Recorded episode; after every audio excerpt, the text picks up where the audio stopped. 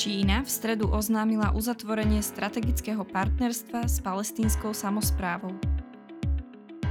Americký senátor Jim Risch zablokoval predaj zbraní Maďarsku kvôli neochote Budapešti schváliť vstup Švédska do NATO. Vojenská chunta v Mali požiadala o bezodkladný odchod mierových síl OSN v rámci peacekeepingovej misie MINUSMA. Severná Kórea vystrelila dve balistické rakety krátkeho doletu do japonskej výlučnej ekonomickej zóny. Na tieto a ďalšie novinky z uplynulého týždňa sa môžete tešiť v tejto epizóde podcastu Brief. Moje meno je Simona Nikoléniová a vy počúvate podcast Brief, týždenný prehľad aktuálneho diania vo svete bezpečnosti. Podcast Brief vzniká pod hlavičkou československého portálu o bezpečnosti Security Outlines. Teraz sa poďme pozrieť na to, čo sa v uplynulom týždni stalo. Blízky východ a Severná Afrika.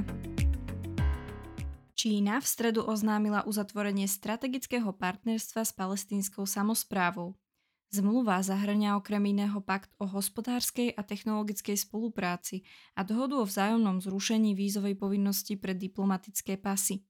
Čínsky prezident Xi Jinping po podpísaní zmluvy vyjadril ochotu Pekingu pomôcť palestínčanom na urovnanie vnútorných sporov. Ďalej podporil začatie mierových rozhovorov s Izraelom. Po marcovom sprostredkovaní obnovy diplomatických vzťahov medzi Saudskou Arábiou a Iránom sa jedná o ďalšie posilnenie čínskeho vplyvu v regióne. Lisabonskí zákonodarcovia tento týždeň opäť neúspeli s pokusom zvoliť prezidenta a vyplniť tak 7-mesačné politické vákuum. Rovnako ako v predchádzajúcich 11 prípadoch, aj tento raz hlasovanie zablokovala koalícia na čele s politickou a militantnou organizáciou Hizbalách, jeho zástupcovia sústavne odmietajú prijať opozičného kandidáta Džihada Azoura, ktorého považujú za príliš konfrontačného. Naďalej zostávajú neobsadené aj ďalšie dôležité armádne posty alebo aj pozície guvernéra Centrálnej banky. Krajina je už niekoľko rokov v ekonomickej kríze, ktorú politická nestabilita ešte viac prehlbuje. Euroatlantický priestor Americký senátor Jim Risch zablokoval predaj zbraní Maďarsku kvôli neochote Budapešti schváliť vstup Švédska do NATO. Hlavnou položkou dohody v hodnote 375 miliónov dolárov malo byť 24 raketometov HIMARS. Podľa amerických zákonov väčšie obchody so zbraniami musia byť schválené najvyššie postavenými demokratmi a republikánmi v zahraničných výboroch Senátu aj snemovní reprezentantov. Maďarská vláda v reakcii uviedla, že tému akvizície považovala za uzatvorenú už od minulého roka a o zbranie záujem nemá. Podľa amerických médií sa Budapešť pokúšala o nákup aj v minulých mesiacoch. Vláda nemeckého spolkového kancelára Olafa Scholza schválila bezpečnostnú stratégiu, prvú svojho druhu. Podľa koncepcie sa nachádzame v bode zlomu, kedy Rusko ohrozuje bezpečnosť Európy a Čína predstavuje komplikovaného súpera a systematického rivala, ale zároveň potrebného partnera.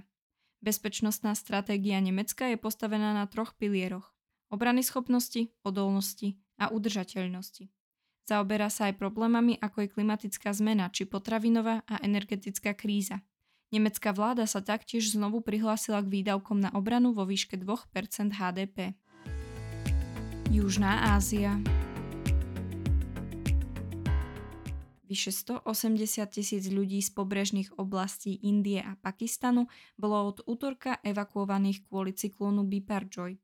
Prudké porivy vetra, búrky a zosuvy pôdy v piatok zapríčinili záplavy a výpadok elektriny tisícom obyvateľov.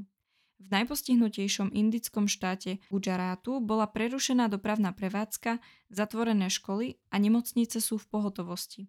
Napriek veľkým škodám sú vďaka včasnej reakcii štátu vyhlásené iba dve obete na životoch. Posledný cyklón Tauktae si v roku 2021 vyžiadal najmenej 170 obetí. Americký poradca pre národnú bezpečnosť Jake Sullivan od útorka rokoval v Novom díli s indickým premiérom Narendra Modim ohľadom bezpečnostnej spolupráce krajín. Ide o poslednú prípravu pred Módyho návštevou Washingtonu 22. júna. Podľa Sullivana je cieľom rokovaní snaha prekonať prekážky v obchode a vo výskume. Štáty sa tak usilujú o prehlbenie strategického a bezpečnostného partnerstva v regióne, kde dominuje Čína. Jednou z tém má byť napríklad dojednanie plánovanej kúpy amerických dronov Sea Guardian. Latinská Amerika Poradca brazílskeho ex-prezidenta Jaira Bolsonara vyhľadával právne rady v otázke vojenského prevratu v krajine. Podľa polície mal podplukovník Mauro Sid tak urobiť po Bolsonárovej prehre v minuloročných októbrových voľbách. Nie sú tu jasné dôkazy, či o plánovaní prevratu ex-prezident vedel. Materiál nájdený na Sidovom telefóne prispieva k tvrdeniu, že Bolsonárovi stúpenci hľadali spôsoby, ako voľby zvrátiť. V januári policia našla návrh dekretu zasahujúceho do volebných výsledkov u ministra spravodlivosti Andersona Torresa. Sam Bolsonaro odmieta obvinenia z plánovania prevratu. Prominentný guatemalský novinár José Ruben Zamora pôjde do väzenia. Je odsúdený na 6 rokov väzenia za pranie špinavých peňazí. Štátne zastupiteľstvo tvrdilo, že Zamora poškodil guatemalskú ekonomiku a požadovalo 40-ročný trest. Podľa ľudskoprávnych pozorovateľov ide o zámienku na potláčanie slobody tlače zo strany štátu. Zároveň prebieha vyšetrovanie deviatich ďalších novinárov zo Zamorovho El Periodico pre údajné sprisahanie za účelom marenia spravodlivosti. Kriminalizácia novinárov a investigatívy v krajine je podľa kritikov tristná. Mnoho renomovaných novinárov bolo nútených emigrovať. Postsovietský priestor Azerbajdžan kúpi transportné lietadlo typu C-27J od talianského výrobcu.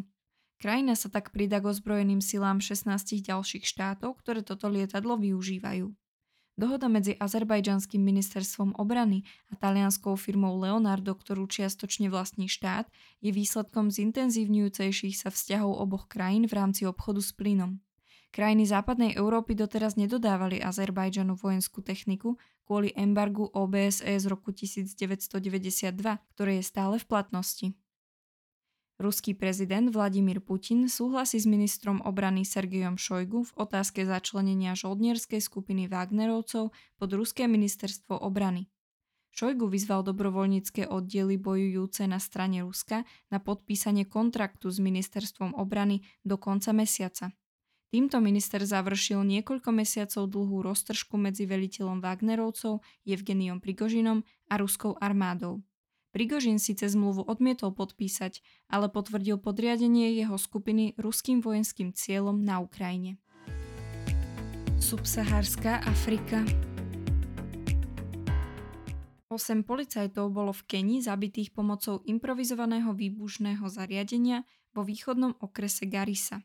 Za páchateľa útoku je považovaná islamistická skupina Až Shabab, ktorá operuje prevažne v susednom Somálsku posledných týždňoch došlo v severovýchodných a pobrežných oblastiach krajiny k nárastu útokov hnutia až šabab, ktoré si v mnohých prípadoch vyžiadali aj obete na životoch.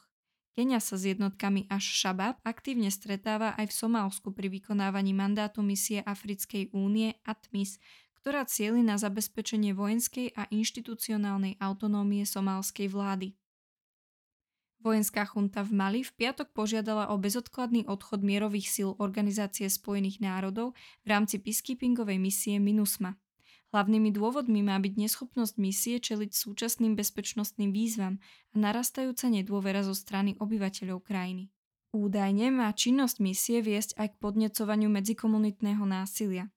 MINUSMA bola do krajiny vyslaná Bezpečnostnou radou OSN v roku 2013 a doteraz pri nej zomrelo 304 príslušníkov mierových jednotiek. Ide tak o druhú najletálnejšiu misiu OSN po misii UNIFIL v Libanone. Západný Pacifik stredu ministri Fidži a Nového Zélandu podpísali obrannú dohodu, ktorá posilní tréning armádneho personálu, námorno-bezpečnostné operácie a koordináciu humanitárnej pomoci pri prírodných katastrofách. Dohoda cieľi na zvýšenie interoperability ozbrojených síl, nové technológie a umožňuje vzájomné nasadenie jednotiek na území oboch štátov. Podpis dohôd prichádza v čase rastúcich čínskych snách o vplyv v regióne a týždeň po návšteve premiéra Fidži Sitiveniho Rabuku na Novom Zélande a oznámení 7 miliónového balíčka od Nového Zélandu na podporu v oblasti zmeny klímy. Fidži zas prehodnotí dohodu o policajnej výmene spred 12 rokov. Vo štvrtok Severná Kórea odpálila dve balistické rakety krátkeho doletu do japonskej výlučnej ekonomickej zóny. Testy prišli len hodinu potom, čo Severokorejské ministerstvo obrany odsúdilo najväčšie prihraničné juhokorejsko-americké vojenské cvičenia s ostrou streľbou od ich začiatku v roku 1977. Toho sa zúčastnilo niekoľko tisíc vojakov z oboch krajín ten istý deň zároveň trilaterálne diskutovali poradcovia pre národnú bezpečnosť z Washingtonu, Soulu a Tokia, ako aj o nezákonných jadrových a raketových programoch. Raketové skúšky režimu Kim Jong-una zakazujú rezolúcie OSN. Spojené štáty reagovali vyslaním ponorky na nukleárny pohon USS Michigan.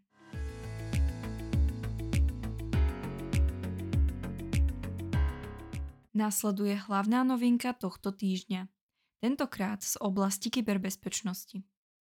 Európsky parlament v stredu prijal svoju rokovaciu pozíciu k aktu o umelej inteligencii drvivou väčšinou 499 hlasov proti 28 hlasom. 93 poslancov sa zdržalo hlasovania. O konečnej podobe zákona sa bude teraz rokovať s jednotlivými členskými štátmi v Rade. Nové pravidlá pre vývoj a využívanie umelej inteligencie sú založené na klasifikácii systémov podľa predstavovanej úrovne rizika. Systémy s neakceptovateľnou úrovňou rizika, napríklad pre biometrickú identifikáciu občanov na verejne dostupných miestach, majú byť zakázané, zatiaľ čo ďalšie úrovne rôzne regulované. Aktuálne dianie nám približí Michaela Doležalova, členka redakcie Security Outlines a autorka dnešnej hlavnej novinky. Míšo, čo presne je cieľom tohto zákona? Primárním cílem tohoto zákona je formulovat pravidla pro vývoj a aplikace umělé inteligence tak, aby se zamezilo jejím možným škodlivým dopadům na zdraví, bezpečnost, základní práva a demokracii. Systémy s umělou inteligencí mají neskutečný potenciál, nicméně se s nimi pojí nové a závažné hrozby. Nynější snaha jim chce předejít. Môžeš upresniť, aké hrozby by to mohly byť? Velmi jednoduše, protože s některými jsme se již setkali. Vzpomeňme si na prediktivní policejní systémy ve Spojených státech, či algoritmy na sociálních sítích, jejichž cílem je ovlivnit uživatele. Případně příklad za všechny je systém sociálního kreditu, se kterým se experimentuje v Číně. Hezkou ukázkou je nedávno zpřístupněné chat GPT a obava o jeho vliv na šíření dezinformací, ale je trh práce jako takový. A to je teprve začátek. Budoucnost patří umělé inteligenci a je potřeba ji nepodcenit. Příprava takového zákona je tedy velmi na místě. Byť vyskytují se i hlasy, které jeho vytváření či aktuální podobu kritizují. V čom spočíva kritika tohto zákona? Kritici poukazují především na fakt, že zákon jako takový bude pravděpodobně velice neflexibilní a nebude schopen reagovat na překotný technologický vývoj. Tento nedostatek se však netýká pouze umělé inteligence, ale regulace technologií v obecnosti. Aby se toto překonalo, doporučuje se zákon navrhnout co nejvíce adaptivně. Což není a nebude vůbec jednoduché, ale bude to potřeba. Dále je návrhu vytýkáno, že se příliš zaměřuje na individuální škody a nevěnuje se dostatečně možným škodám na společenské úrovni. Několik neziskových organizací poukázalo na to, že některé hrozby mohou být pro individuální uživatele zanedbatelné, ale pro společnost mohou mít dlouhodobě devastující následky. Kritizuje sa aj prístup, ktorý Európska únia zvolila pre klasifikáciu systémov s umelou inteligenciou. Je to tak. Kritika zdůrazňuje především to, že není zcela jasná klasifikace těch vysoce rizikových systémů, které budou nejvíce regulovány. Další problém může způsobit to, že dodržování navrhnutých pravidel bude záviset na sebehodnocení ze strany firm.